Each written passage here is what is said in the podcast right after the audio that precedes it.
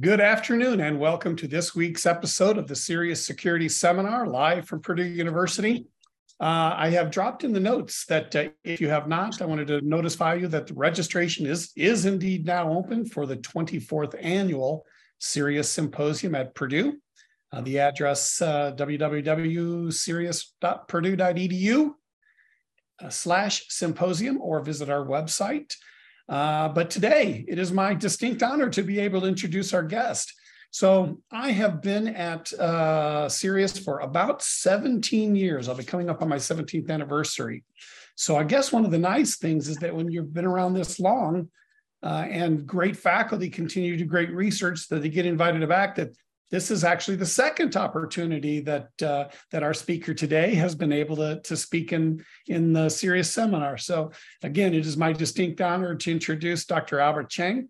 Professor Cheng is a Fulbright specialist and both a full professor in computer science and a full professor in computer engineering at the University of Houston.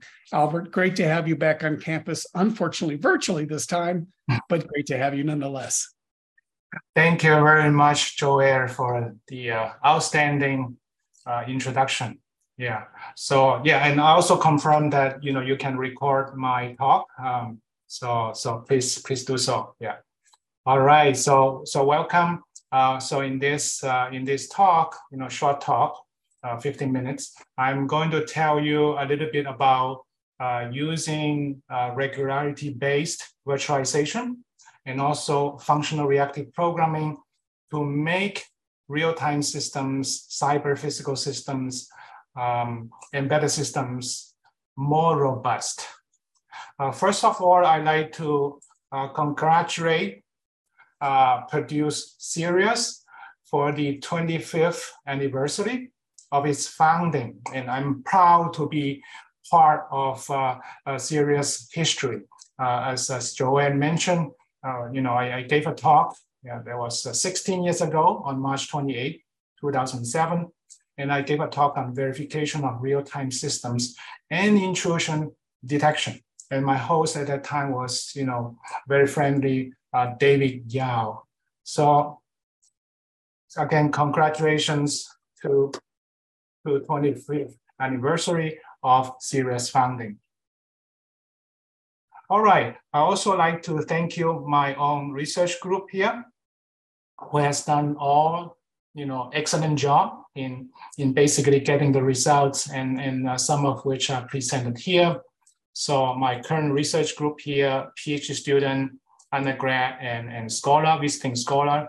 So you can see pictures, recent picture, it's a group meeting, that's virtual. And then before the pandemic, we have larger in-person meeting, parties, and also visit to interesting sites like the Arecibo Observatory in Puerto Rico, after RTSS 2012. And RTSS Real-Time System Symposium, it's our flagship conference, in real-time system. As Joanne mentioned, I'm a Fulbright specialist. And my term, runs until the end of 2024. And a recent assignment was to Panama. And here's a letter from President Trump at that time, Panama Canal. And the goal was to help the universities there to enhance the research capabilities and also improve their graduate and undergraduate research programs. So I also travel a lot, like in these two slides, you can see University of Washington, Rome, Oxford, giving talks on different subject topics to Caltech, TU, Technical University of Vienna, at CPS Week, and also UC Berkeley on the lower right. So it's always great to really interchange ideas with all of you. And I'm very happy to be here second time at Purdue and exchanging ideas and hopefully engage you in research in embedded systems, real-time systems, and cyber physical systems. All right, So the focus here, maybe it's different from what you usually see. And basically we're looking at real-time embedded system that are controlling safety critical processes that have timing constraints, not real-time constraint. So not only you have to be logically correct, but also timing correct. So you have to meet the timing constraint. So for example, an airbag system in your car, there's a collision, and then the airbag has to deploy within 15 milliseconds or less, right? So it's not good enough for the airbag to deploy, to inflate, but if it's late, let's say 2 seconds later, you know, it's not useful, although the airbag inflates, right? But it's not doing it within 15 milliseconds. So timing performance is critical to the correctness of the system. Right. Not to mention, you know, we can encounter intruders attack, right, that can compromise the security and safety of the system. So today we're going to focus on monitoring and control systems in a modern real-time system. So you have a decision system, a control system that is based on computer hardware and software. And you have a target system that is under control. It could be chemical, fluid, electrical, mechanical, and thermal. And then in between the signal processing, right, you have the energy conversion that shows you basically parameters, you know, real-time parameters from the target system. And based on this, you're supposed to, you know, the decision system is going to actuate, right, again, energy conversion, power modulation, that will send signals and then maybe open a valve, maybe cause the chemical in the airbag to explode so that the airbag inflates, you know, within 50 milliseconds. Depending on the system that is, you know, under control, it will basically be affected. And the goal is to ensure safety and progress of the target system. And individual system like this could be networked to other embedded system, you know, forming a more complex real-time system, could be a cyber physical system. And of course, the user interface is very important. But today we're going to focus on on part D. So basically the control system that is making the decision to make sure that the target system operates safely and reliably, always on time. So a little bit about real-time systems theory, especially for those of you who are not familiar with this. So this is obviously a real-time system. It's the Mars rover. And one of the problems that has been publicized in one of the mission is the problem with the priority inheritance protocol. So basically the system kept shutting down, right? And the higher priority task does not get to execute, right? So a scientific experiment could not be done. And new version of the software has to be uploaded to the system after several days of exploration and finding out the bug. So our goal is to make systems like this more robust, okay?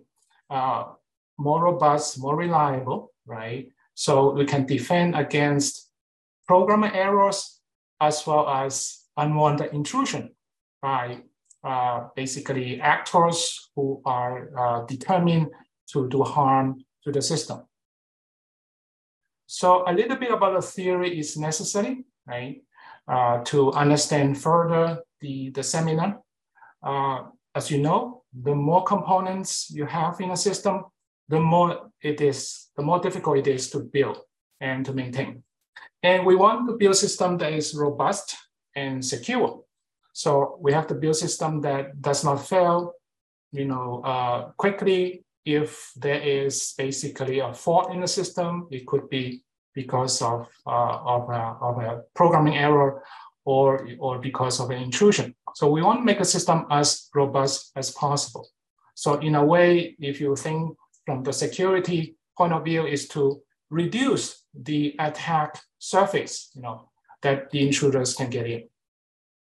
All right, so in real-time systems, we talk about preemptive scheduling and also non-preemptive scheduling. So preemptive scheduling may not be suitable all the time because we have to ensure critical section for certain portions of the code. And however, it has overheads because you have to do context switches. However, the schedulability is increased if you have preemptive scheduling versus non-preemptive. So there are issues that you'll see there's trade-off in the design and implementation. So as I said, with preemptive scheduling, you have more likely to find feasible schedule, meeting all the deadlines. But with non-preemptive, it's easier and it prevents the priority inversion problem that has occurred in the Mars rover, one of the missions of the Mars rover, and obviously less complex. But with non-preemptive, you're going to get fewer feasible schedules. So another way to simplify this, as you'll see later, right, to ensure we have fewer errors, fewer synchronization problem, is through the use of functional programming. Or you can also restrict the periods, the sampling rate of the task to be harmonic. I'm not going to details of this, otherwise I cannot go to the main point. So I will flash through these slides, and then if you have questions, you can ask me at the end of the lecture. So this is showing harmonic task sets. So meaning the periods are multiples of each other. Right? And this is believe me, it's a good schedule, meeting the deadlines of this periodic task. So another example, with more tasks, so 7 tasks, again, harmonic periods.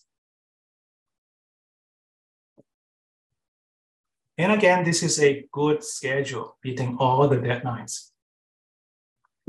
Now, let me define what is a real-time or embedded system. So an embedded system, it's a computer system that is designed to do something specific, to control functions, within a larger system. That's why it's called embedded, right? So the computer hardware and software is embedded into something more complex, something larger, like a late model sports car. And constraint, you're not just talking about timing constraint, like deadlines, but also there's memory size constraint, there's power, right? Imagine this is a portable device with an embedded computer, right? You need to do various monitoring operation. So there's power constraint, right? So you cannot run it, at the highest voltage or frequency, because then you need to recharge your device very soon. Obviously, there's also size constraint. So you cannot fit in an entire data center with all the servers in a small system like this, or like in a satellite. Right, or in a portable device. So embedded system is, in short, a computer that's embedded into something more complex. And the main function is not just computation. Like in a car, is to move you from point A to point B safely.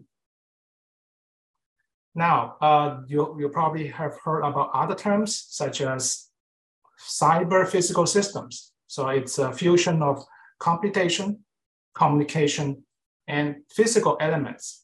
And then later we'll talk more about the functional reactive systems, which are basically real-time systems that uses functional programs as the code, the core part, right, of the monitoring and control mechanism. And I already mentioned the complexity, right? So not only you need to meet logical correctness constraint, but also timing constraint. Right? You have to execute the task, finish the task or the thread within the specified deadline every time. And the timing constraint obviously varies from one application to another. Right? So if you're talking about a car, you're talking about millisecond performance.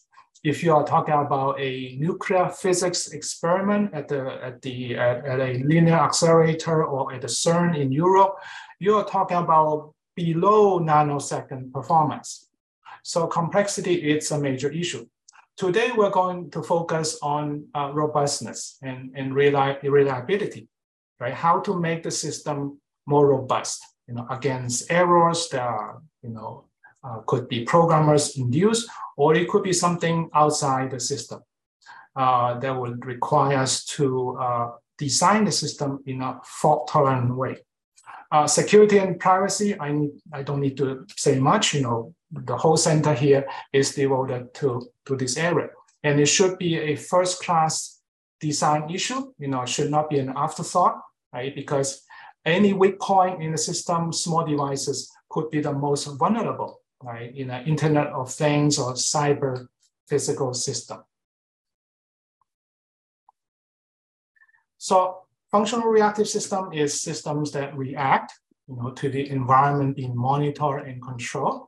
And later on, we'll show how functional programs help with making the system more robust.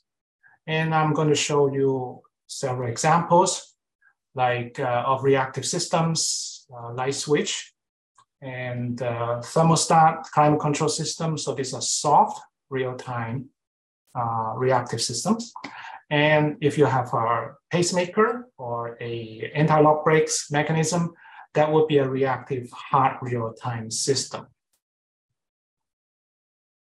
So CPS, or cyber physical system, it's the fusion of computation, physical devices, and also communication. So we can see state-of-the-art CPS involving maybe robotic surgery. And here is transport vehicles from the military. So the current set of tools are not able to really handle the complexity at this point. So more research are ongoing. And our job is to make the controllers more robust. As I allocate, it will be using virtualization and also FRP, functional reactive programming. So another area where you encounter this, so I mentioned automotive and medical, you'll see the grid, the energy grid, it's a CPS. So this is conventional system, right? So the generation of the electricity to transmission, distribution, and usage. So enter a smart system, you talk about smart meters, you're talking about using very accurate weather prediction so that we can use green energy as much as possible, as opposed to coal and basically, you know, more polluting energy sources. Again, intrusion detection is it should not be an afterthought, you know, so there's always some bad actors who want to maybe do harm to the system. And also in my research is to allocate using formal methods to ensure the system is really safe. So here's a picture diagram showing a smart system, you know, for the energy production to consumption, a CPS for the grid.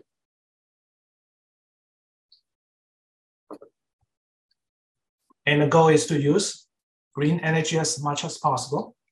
We want to avoid blackout or problem, let's say, with the freeze, like years or a couple of years ago in Texas. So, you know, the freeze caused basically the electric supplier not being able to supply electricity to all the homes. But of course, there are some other issues involved in that one. But many, many years back in California, it's the same issue. So it's, you know, because of the sudden demand in electricity usage, it's basically many homes, you know, had rolling blackout, same thing for industry. And we like to avoid that with smart meters, with machine learning, with accurate weather prediction, and looking at the history of basically past usage and real-time usage of residential and commercial customers.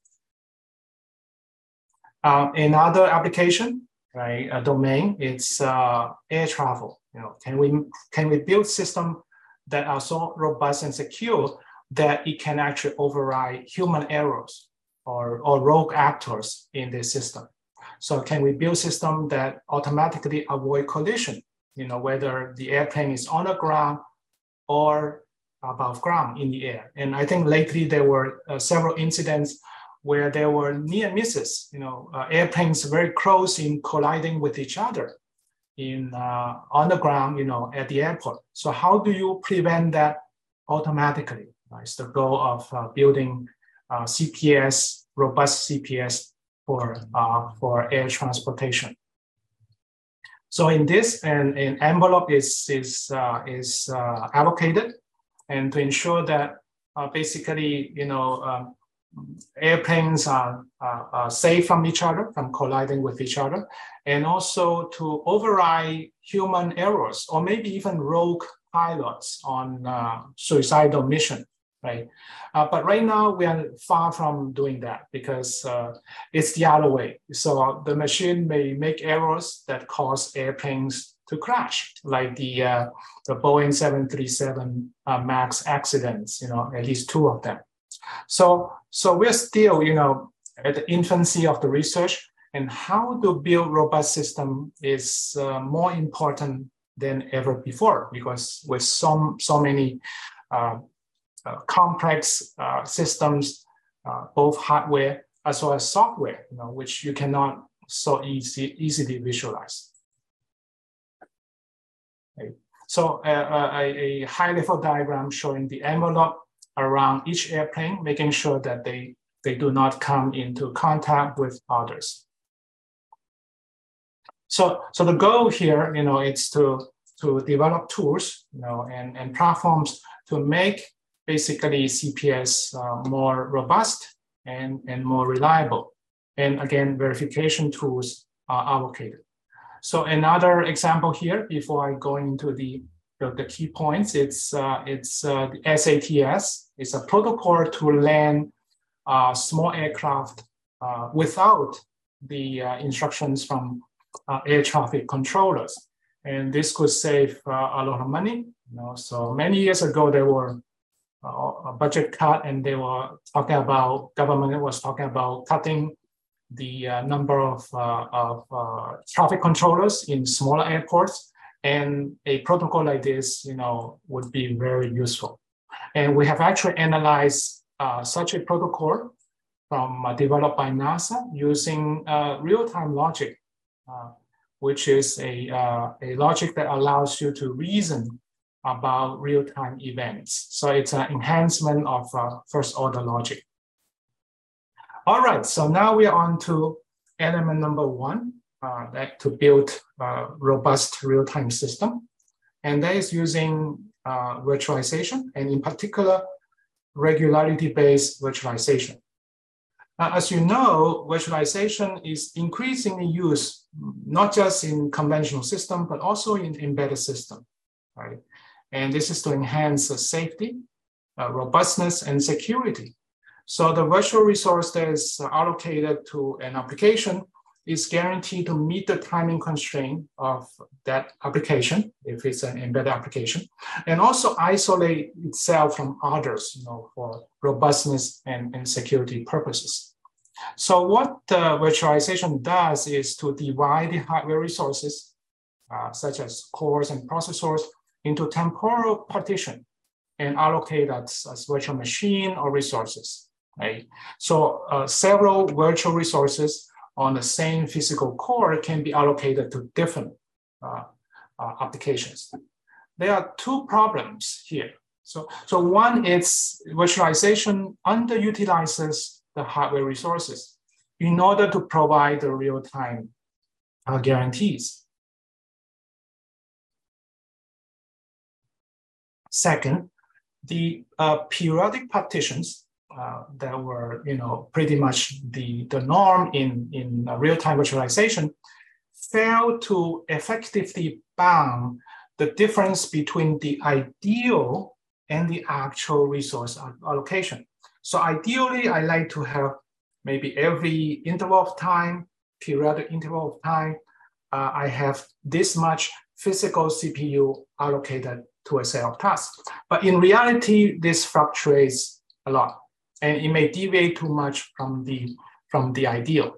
So these are two problems that make virtualization not so appropriate, especially for an embedded and real-time system. So the solution is to employ the regularity-based resource partitioning model, which we have worked on a lot and also enhanced. And it's, we have shown it to be theoretically superior to other models, in existence. So it uses the concept of regularity, and I'm going to explain shortly what that is. And it provides a near ideal supply to all the virtual machines. So the actual resource allocation is very close to the ideal. And that is important because if you are guaranteed a share of the CPU, then that guarantee should be happening all the time, not just once in a while. At the same time, with RRP, we achieve the highest utilization. And this is by not just 1 or 2%, but this is by 30% or more versus the other models that are available. So let's take a look. This is a high-level diagram showing a physical resource is partitioned into multiple physical resources, okay, or virtual machines. And then each virtual resource is assigned to execute a different task, right, in different applications. So basically, you have a hierarchical real-time scheduling system. Real-time systems are not static. They are continually evolving, right? So continuously evolving. So they are called CERTs, right? Continuously evolving real-time system. And if I'm running the CERTs on non-virtualized platforms, so basically I have to verify, certify and verify each pair of CERT and each hardware. But if I'm doing it with virtual machines, then I only need to verify one pair of CERT and VM hypervisor. So this is more efficient than non-virtualized system. And in fact, we have implemented RRP on Xen, which is an open source, very popular virtualization platform, and also on Extractum. It's a bare metal embedded hypervisor. So more about this shortly. So a little bit on the research here. So too much to really squeeze into a 15 minutes talk. So basically, 10 years ago, more than 10 years ago in 2011. So we extended the existing work at that time on RRP from a single resource to a uniform multi-resource platform. And this is necessary so that it's applicable to multi-core computing platforms that are prevalent today. We also increased the utilization, making it attractive, right? But before that, basically you have to reach 50% of the utilization of the hardware resources, and you cannot go further and still being able to guarantee the real-time performance constraints. And then in 2016, we achieved maximal transparency for task scheduling in the sense that the resource scheduler, right, basically does not need to know much about the task level parameters. So making it possible to run legacy system, real-time system on virtualized system without any modification. So that really simplified resource allocation and makes programmers, happy with this new enhancement. And then in 2017, we provided basically advanced approximation techniques that allows RRP and its partition scheduler to outperform any existing global scheduling algorithms available. Right? So these are great advances that makes virtualization attractive and in real-time system and making them more robust. So let's look at the first paper, the 2016 paper that's on the temporal resource partitions. And basically, we are dealing with weights. So, so more weights means more compute power for a specific task group.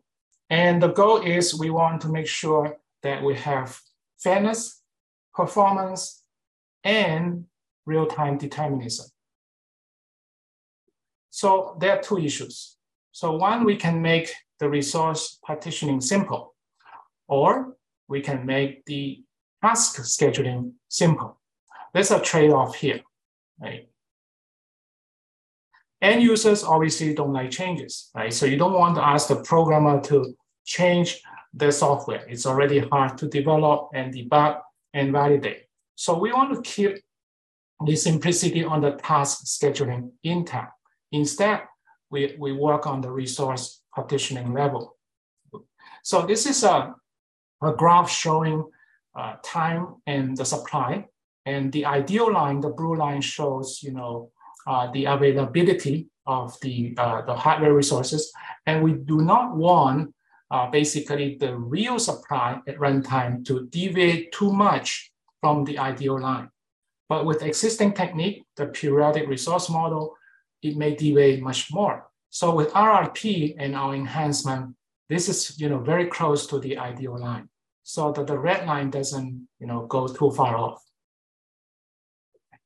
So we define that a resource partition is transparent for a scheduling policy and a task model if we can directly use the corresponding dedicated resource scheduling algorithms to solve its scheduling problem, so no modification.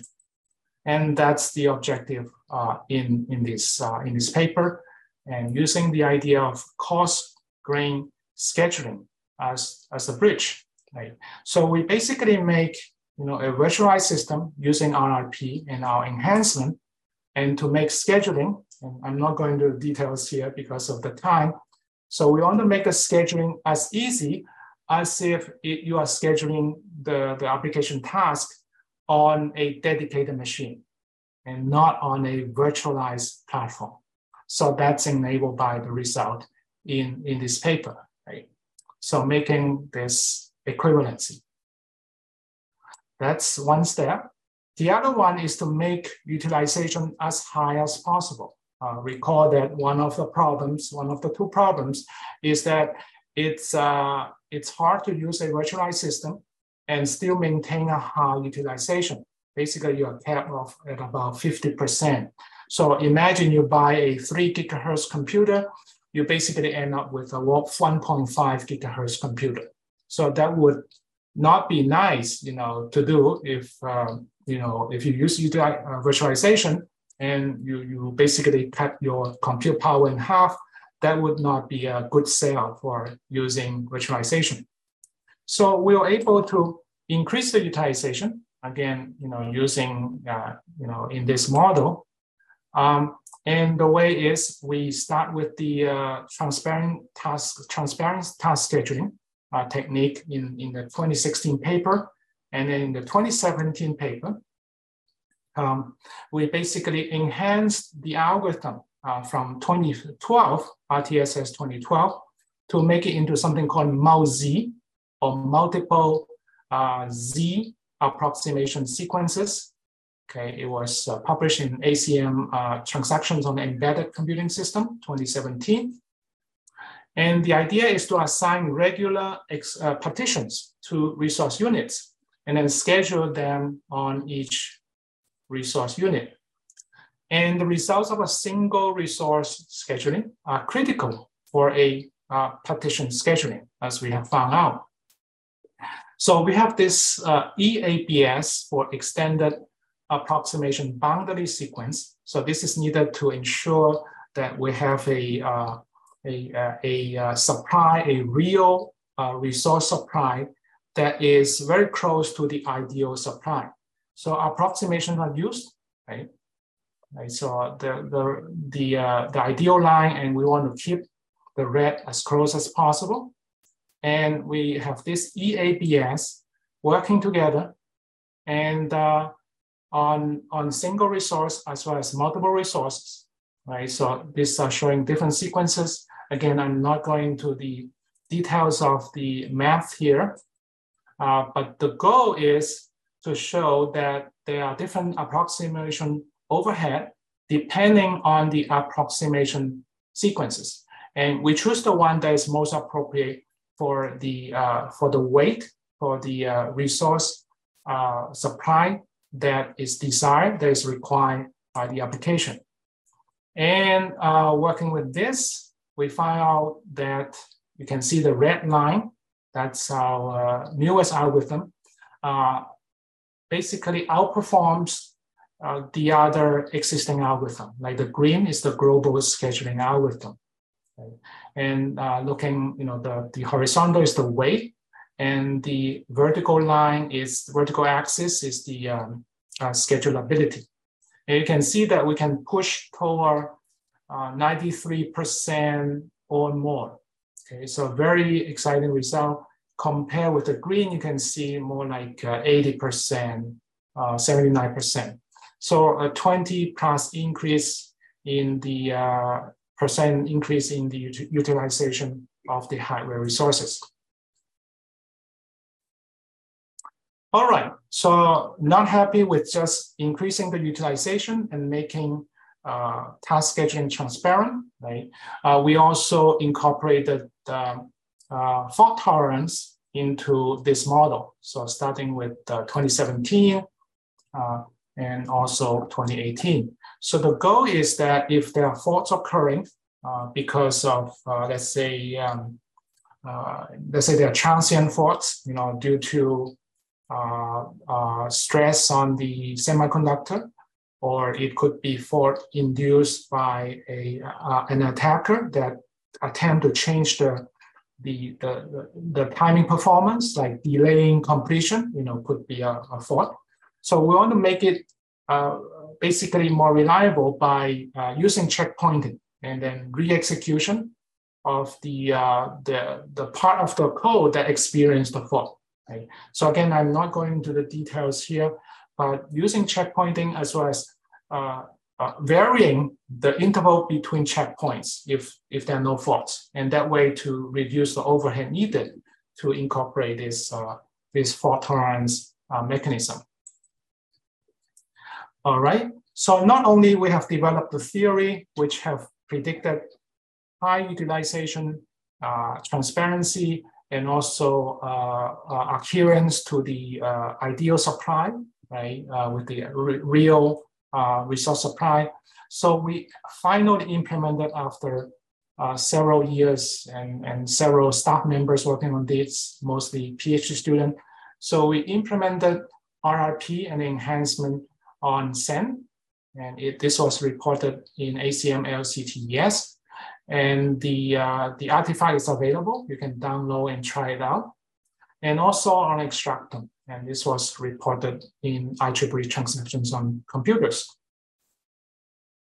And then the fault tolerance mechanism was reported at RTSS and RTAS. And the research continues. So we want to build actual system that are fault tolerant on actual hardware that are robust and very safe against intrusions that can affect the timing performance as well as the logical performance.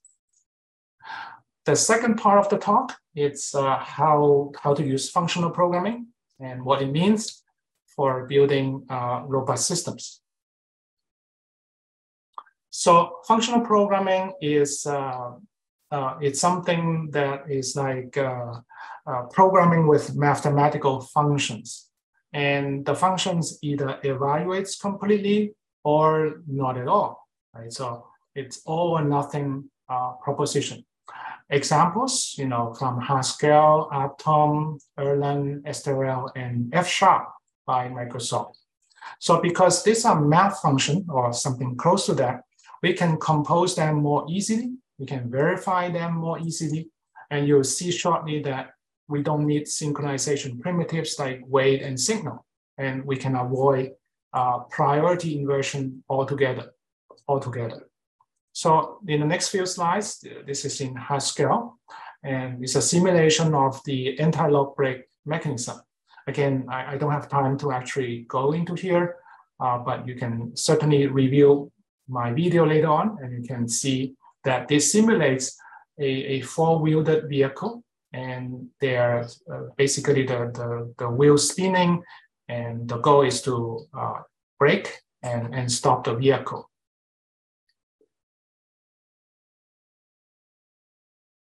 Right. So we start out with the wheel spinning at different speeds, and we want to ensure that we go to the same speed because some of the wheel may be locked, it's skidding on the surface, and the goal is to reach to make sure that all the wheels spin at the same speed. And of course, if you need to brake the car, you need to make sure that all the wheels spin at zero. Right, the speed could go to zero. So FRP is similar to like data flow programming, but there are, you know, it's there's some differences as well, and it's basically a programming paradigm where programs are inherently stateful and can automatically react to changes. And FRP allows intuitive specification and formal verification are more easy compared to procedural languages. So, so FRP is similar to data flow, but it supports higher order functions. So it's a type safe language, can model discrete and continuous aspects of events. And it's a transactional model, right, similar to database transactions, and synchronization primitives are not required. So it's ideal for parallel execution. Weakness, okay, this is still new, you know, in the sense that it has not been used in the mainstream for controlling real-time system. But the strength is, as I mentioned, it's very easy to compose. It doesn't require synchronization primitives. But one problem is that the model requires you to execute a function entirely or not. So if during the execution of a function, it's interrupted, then you have to resume from the very beginning. So let's take a quick look. So, you know, like to preserve in conventional system, we need to have mutual exclusion, right, to access shared resources. And mutual exclusion can incur delays like this, the private here is using the table, there's only one, and the general, much higher priority task may have to wait, you know, until the private finishes, you know, using the table. So let's look at an example, right? Instead of going to the definition, let's look at a simple example. This is a car controller. So C is the worst case execution time, T is the period, and D is the deadline. And these are the parameters, right? And we want to try any method to schedule the tasks. So easy way is a cyclic executive. It's basically a table, but it's not very flexible. So you basically split the uniprocessor system between the tasks like speed measurement, ABS, and checking the field, and repeat. And you may use different concurrency mechanism to ensure, you know, there's no priority inversion. Now enter FRP or priority version of this. Right. So here is a copy and restore operation. So let's look at this example. So if a lower priority task is aborted, terminated by a higher priority task, the lower priority task has to start as a new one. So it's not a preemptive scheduling. So you can see tau 2 here. Is the up arrow means the task arrives at that time. So tau 1 has higher priority, it arrives at 3. It kills task 2. And you can see task 2 with the execution time 4. So WCET is the worst case execution time. It has to restart from the beginning. So you waste the execution time, the 3 units at the beginning. This is not the case in conventional system. Okay. So analysis tool needs to be developed for FRP, even though it's a great programming paradigm and it can reduce errors in programming and also makes it easy to verify, it's more robust, but you incur this wasted execution time cost. So we need to develop tools to analyze this and also mitigate this. Okay. So again, these are the benefits I mentioned. So very limited work on schedulability and analysis. So that's why we came in. And we focus initially on exact analysis, right? So, so basically we look at the time that is lost, and that could be interference and also abort. Interference means interference by higher priority task. So if you are the highest priority task, then your response time is simply your worst case execution time.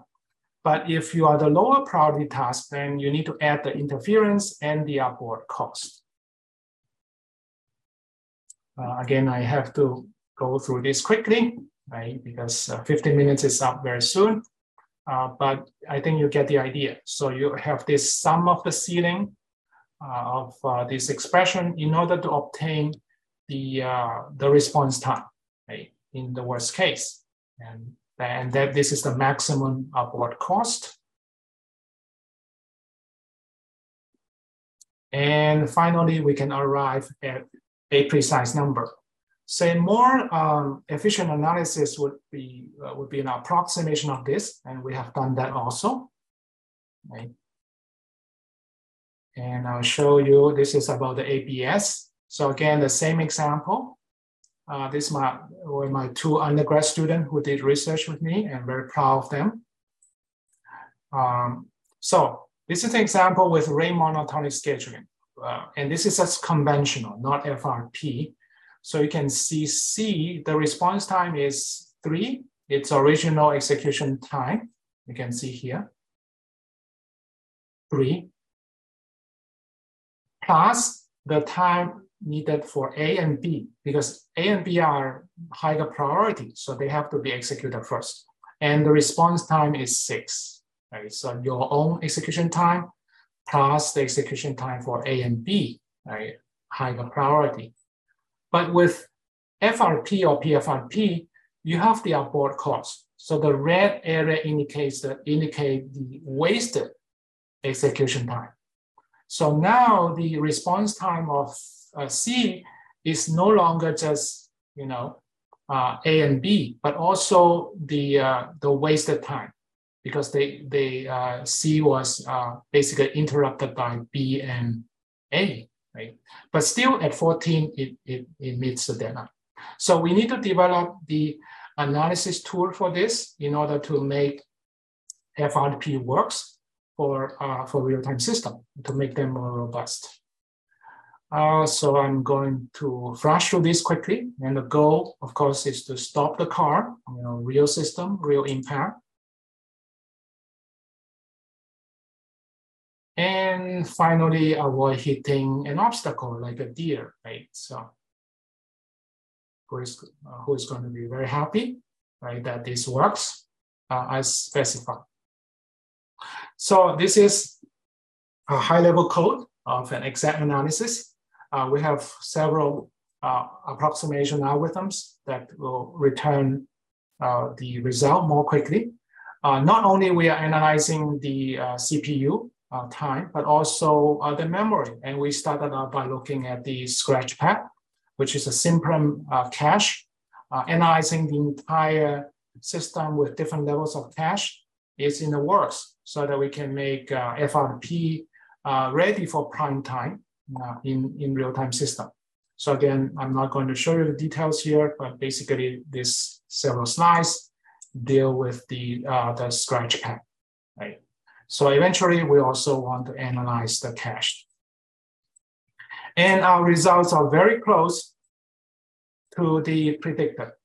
So the estimated time is very close to the simulated execution time, except one of these in this benchmark study. All right.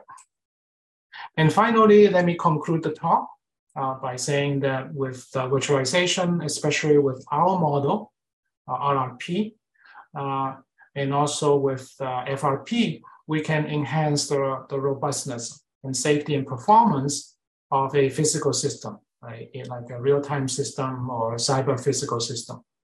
And virtualization is a great to isolate the intended application from other applications.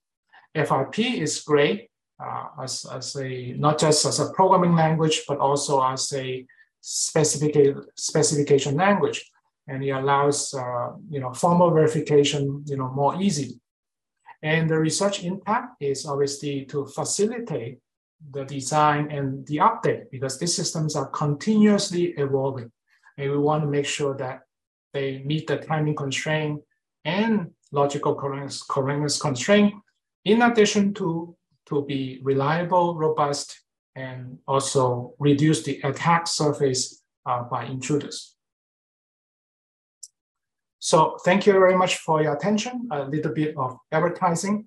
So if you are curious to find out more, you can read my textbook, check out the earlier workshop that started all this research in San Antonio, in Vienna, in Seoul, South Korea, and also at ASPROS in Providence. And finally, last December in Houston. So it's a picture of NASA on the right with Edward Lee from Berkeley, and with my student, Jennifer G. Wu Lee at RTSS, back to in-person hybrid, last year. So thank you very much. And the rest are just the references, right? So let me just show them.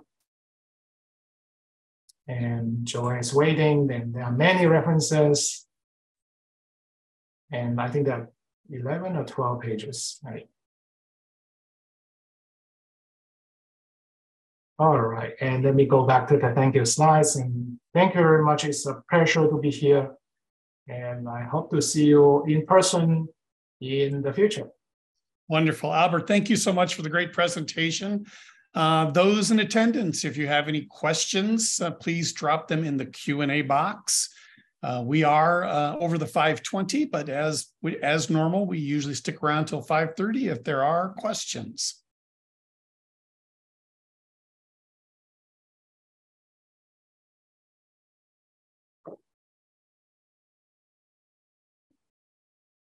So Albert, I'm going to get my calendar out here and put an X on 16 years from today so that you can keep your cadence going. So 16 years from now, we'll have you present again, all right? Definitely. It has to be in person. No, let's try to make it sooner than that. Yeah. Yeah. So I don't want you to retire or me retiring. Well, it looks like we don't have any questions, so we pretty much finish on time. Albert, again, great to see you, my friend. Thank you very much for participating, students. We will be back here, or all attendees. We will be back here next week. Do note that during Purdue's spring break, student spring break, we will be we won't have a seminar that week, but we will pick up after that. We'll continue through the semester. We'll take the break during the summer and then start again in the fall. So several more through March, April, and into early May this semester. And then one more time is that hope many of you, both on campus as well as off, will have the opportunity to attend the 24th Annual CERIAS Cybersecurity Symposium at Purdue. And the registration can be found along with the full agenda for the event at our website. So with that, we'll call it a day. Thank you very much. We'll see you all next week. Yeah. Thank you, Joy. Thank you, and have a great spring break.